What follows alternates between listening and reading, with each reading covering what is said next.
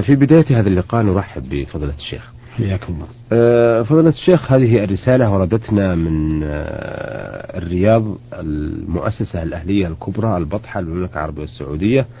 يقول مرسلها حسن السفريني أو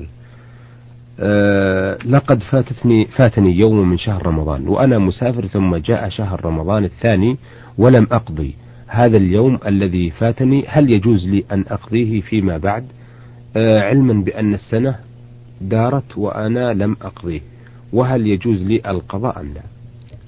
الحمد لله رب العالمين، والصلاة والسلام على نبينا محمد وعلى آله وأصحابه أجمعين، أما بعد. فمن المعلوم أن الله سبحانه وتعالى يقول: ومن كان مريضا أو على سفر فعدة من أيام أخر. نعم. فهذا الرجل السائل كان مسافرا وأفطر يوما، فعليه أن يقضيه امتثالا لأمر الله سبحانه وتعالى، ويجب عليه أن يقضيه في سنته، فلا يؤخره إلى ما بعد رمضان الثاني، لقول عائشة رضي الله عنها: كان يكون علي الصوم من رمضان فما أستطيع أن أقضيه إلا في شعبان، وذلك لمكان رسول الله صلى الله عليه وسلم منها. فقولها ما أستطيع أن أقضيه إلا في شعبان دليل على أنه لا بد من القضاء قبل دخول رمضان الثاني. نعم. ولكن إذا أخره إلى ما بعد رمضان الثاني فإن عليه أن يستغفر الله، وأن يتوب إليه، وأن يندم على ما فعل، وأن يقضي هذا اليوم، لأن القضاء لا يفوت بالتأخير، فيقضي هذا اليوم ويجزئه وتبرأ به ذمته. نعم. نعم. فضلة الشيخ، وردتنا رسالة من مهدي معيض، مهدي من الخرج السيح، يقول: المكرم فضلة الشيخ المجيب على أسئلة المستمعين، أرجو التكرم وإجابتي عن سؤالي حول الصلاة في السفر. كنت مسافرا من الرياض إلى بلدة بعيدة وكنت أقصر الصلاة، وذات يوم عزمت على السفر إلى بلدة قريبة منها، فهل يجوز لي جمع المغرب والعشاء، جمع تقديم أو تأخير؟ وإذا كان يجوز فأيهما أفضل؟ يجوز لك أن تقصر ما دمت لم تعد إلى بلدك. نعم. ويجوز لك كذلك أن تجمع، لأن الجمع من رخص السفر، والقصر من عزائمه وسننه المؤكدة جدا، حتى قال بعض أهل العلم إنه من فرائض السفر، وأن المسافر يجب أن يقصر. نعم.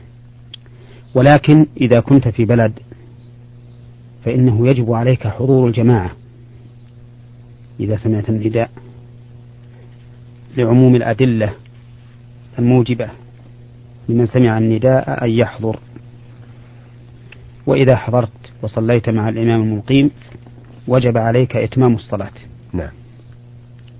أما بالنسبة للجمع فيجوز لك أن تجمع ما دمت في سفرك كما أشرنا إليه، لكن الأفضل في الجمع أن لا يجمع المسافر إلا إذا احتاج إلى الجمع، مثل أن يكون قد جد به السير فيحب أن يواصل مسيرة فيجمع في وقت الأولى أو يؤخر إلى وقت الثانية حسب ما يكون أو أرفق به وأيسر لمسيره.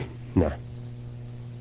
وعلى هذا فإذا أردت أن تنتقل من البلدة التي سافرت منها إليها من الرياض إلى بلدة أخرى قريبة منها، وأردت أن تواصل سفرك ما بين البلدتين، فلا حرج عليك أن تجمع جمع تقديم في البلدة قبل أن تسير إلى البلدة الثانية. نعم. ويجوز لك أن تؤخر فتجمع جمع تأخير حتى تصل إلى البلدة الثانية إن وصلت إليها قبل خروج وقت الصلاة الثانية، وإلا جمعته في أثناء سيرك. نعم. المهم أن المسافر يجوز له الجمع، وتركه أفضل إلا أن يكون أرفق به، فإنه حينئذ يكون مشروعا ومستحبا. والأفضل أن تجمع جمع تقديم أو تأخير حسب ما يتيسر لك، فالأفضل في حقك هو الأيسر في مسيرك. نعم. طيب فضيلة الشيخ، بالنسبة للعطلة أو عطلة نهاية الأسبوع، معلوم أنها تبدأ من بعد الظهر من يوم الأربعاء، ويستغلها كثير من الناس في الخروج للبر، وخصوصا في أيام الربيع، وهم يقصرون الصلاة لأنهم مسافرون في هذه الحالة. لكن بعضهم يقيم في مكان من البر ويجمع أيضا بالإضافة إلى القصر، هل يجوز له الجمع؟ الجمع كما أسلفنا نعم من رخص السفر، ولكن تركه أفضل إلا عند الحاجة إليه، فإذا احتاج الإنسان إليه لكون سفره جادا أو لكون سيره جادا فإنه أفضل من عدمه. نعم. فالمقيم مثلا نقول له الأفضل أن لا تجمع، لأن النبي صلى الله عليه وسلم لم يجمع وهو مقيم في منى، وكذلك لم يرد عنه الجمع حين أقام بمكة عام الفتح، وإنما كان يقصر عليه الصلاة والسلام. ولكن مع ذلك يجوز لك أن تجمع ولو أنك مقيم غير جاد بك السير، لأن حديث أبي جحيفة في الصحيحين حينما أتى النبي صلى الله عليه وسلم في الأبطح، فخرج النبي صلى الله عليه وسلم من قبة له وركزت له العنزة، فصلى الظهر ركعتين والعصر ركعتين. نعم. فإن ظاهر هذا الحديث أن النبي صلى الله عليه وسلم جمع بين الظهر والعصر مع أنه مقيم. نعم. يعني غير جاد به السير. وكذلك أيضا جمع في تبوك وهو مقيم غير جاد به السير، فدل هذا على أن الجمع من رخص السفر سواء جد به السير أم لا، ولكن الأفضل تركه إلا إذا كان أرفق به واحتاج إليه فالأفضل فعله. نعم. يقول المستمع مهدي معيض من الخرج السيح، يقول كما أرجو عرض الإجابة بعد المغرب وليس في 22:30 لأني أنام مبكرا.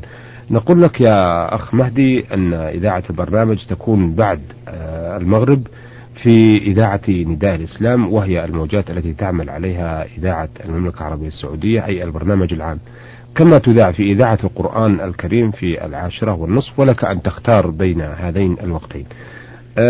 الرسالة التي بين يدينا الآن من الطالب إبراهيم علي عامر من الحريق، يقول فيها: هل رسم ذوات الأرواح كالحيوان والإنسان على الأوراق وتشكيلها بالألوان جائز؟ وهل هو داخل في عموم الحديث القدسي قال تعالى: ومن أظلم ممن ذهب يخلق كخلقي، فليخلقوا ذرة أو ليخلقوا حبة أو ليخلقوا شعيرة؟ نعم، هو داخل في هذا الحديث، لكن الخلق خلقان: خلق جسمي وصفي. نعم. وهذا في الصور المجسمة، وخلق وصفي لا جسمي، وهذا في الصور المرسومة،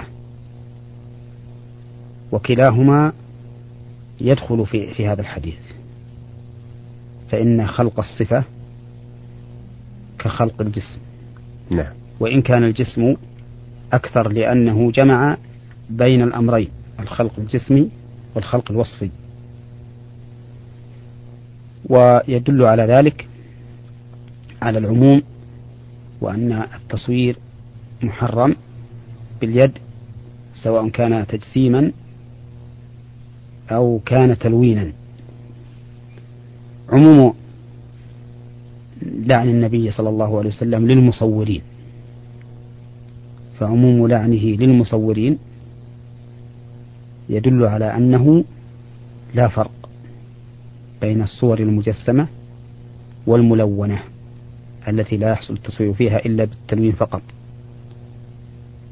ثم إن هذا هو الأحوط، هذا هو الأحوط. نعم.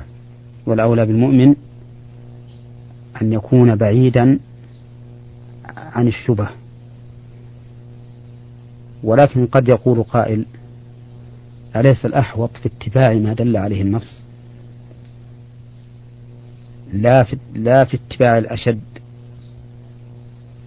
نقول: صحيح أن الأحوط اتباع ما دل عليه النص لا اتباع الأشد، لكن إذا وجد لفظ عام يمكن أن يتناول هذا وهذا فالأحوط الأخذ بعمومه. نعم. وهذا ينطبق تماما على أحاديث التصوير. نعم. فلا يجوز للإنسان أن يرسم صورة ما فيه روح، لا إنسانا ولا حيوانا آخر، لأنه داخل في لعن المصورين. نعم. نعم. هذه رسالة من المستمع خاميم خاء، يقول: أعرض على فضيلتكم الآتي، أرجو الإفادة أفادكم الله، وهو أن أنا أعمل في شركة تويوتا بقسم اللحام، ويعمل معي بعض الخواجات اليونانيين، وفي ذات مرة كنت أشرب كوب من الشاي وأخذه أحدهم وشرب منه ثم رده لي، فهل لو شربت بعده من هذا الكوب يكون حرام أم لا؟ يرجع الإفادة وسلام الله عليكم ورحمته وبركاته. ليس هذا بحرام، لأن ريق الكافر وعرقه طاهر وليس بنجس، ولذلك أباح الله لنا طعامهم مع أن أيديهم تلمسه، وأباح لنا نساءهم، أي نساء أهل الكتاب وطعام أهل الكتاب مع أنهم كفار. نعم. وهذا يدل على عدم نجاسة بدن الكافر، وهو الصحيح من أقوال أهل العلم. لكن إذا كان شربك بعده يشير إلى استدلالك أمام الكافر فإنه لا يجوز لك هذا، لأن الواجب على المسلم أن يكون عزيزا بإسلامه، وأن لا يري الكفار الذل.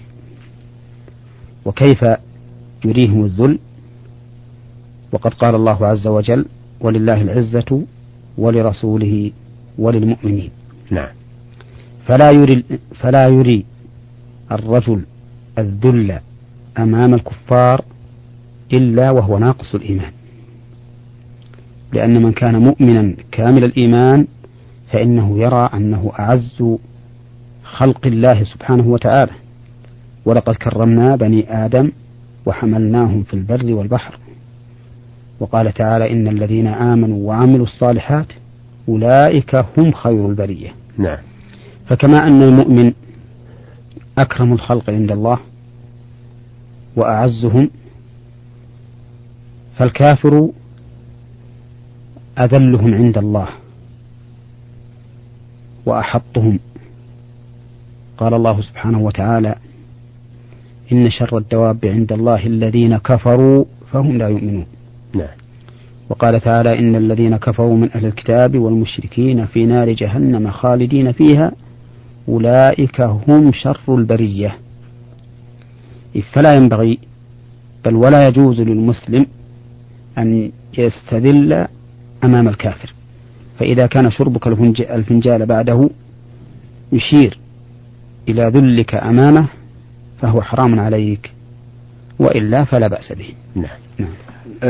عن النذر والأكل منه بعث بهذه الرسالة المرسل سين عين من مكة المكرمة، يقول: نذرت لله تعالى أن أذبح، ولقد نفذت النذر وذبحت، ولكني أكلت أنا وأهلي من ذلك، وسمعت أنه لا يجوز الأكل منه، فماذا علي؟ هل أعيد الذبح مرة ثانية أو أخرج بمقدار ما أكلت أنا وأهلي، وهو ما يقارب 3 كيلو جرام من اللحم؟ أفيدوني فأنا حائر، أو أنه ليس علي شيء ولكم جزيل الشكر. نذر الذبح ينقسم إلى قسمين. نعم. أحدهما أن يكون قربة لله، يريد الإنسان به أن يتقرب إلى الله عز وجل، فهذا لا يأكل منه وإنما يصرفه صدقة للفقراء. والنوع القسم الثاني أن يكون نذر الذبح عادة لا عبادة، أي أن يقصد به الفرح والسرور وجمع الناس عليه وما أشبه ذلك من الأمور المباحة، فهذا لا يكون له حكم العبادة وإنما هو نذر مباح، إن شاء الإنسان فعله وإن شاء كفر عنه كفارة يمين ولم يفعله. نعم. وهذا القسم إذا فعله ونفذ ما نذر به فله أن يأكل منه هو وأهله ولا حرج عليه في ذلك. أما القسم الأول الذي قصد به التقرب إلى الله سبحانه وتعالى فقد قلنا إنه يصرف صدقة للفقراء، وإذا كان قد أكل منه فليضمن مقدار ما أكل ويتصدق به على الفقراء. نعم. نعم.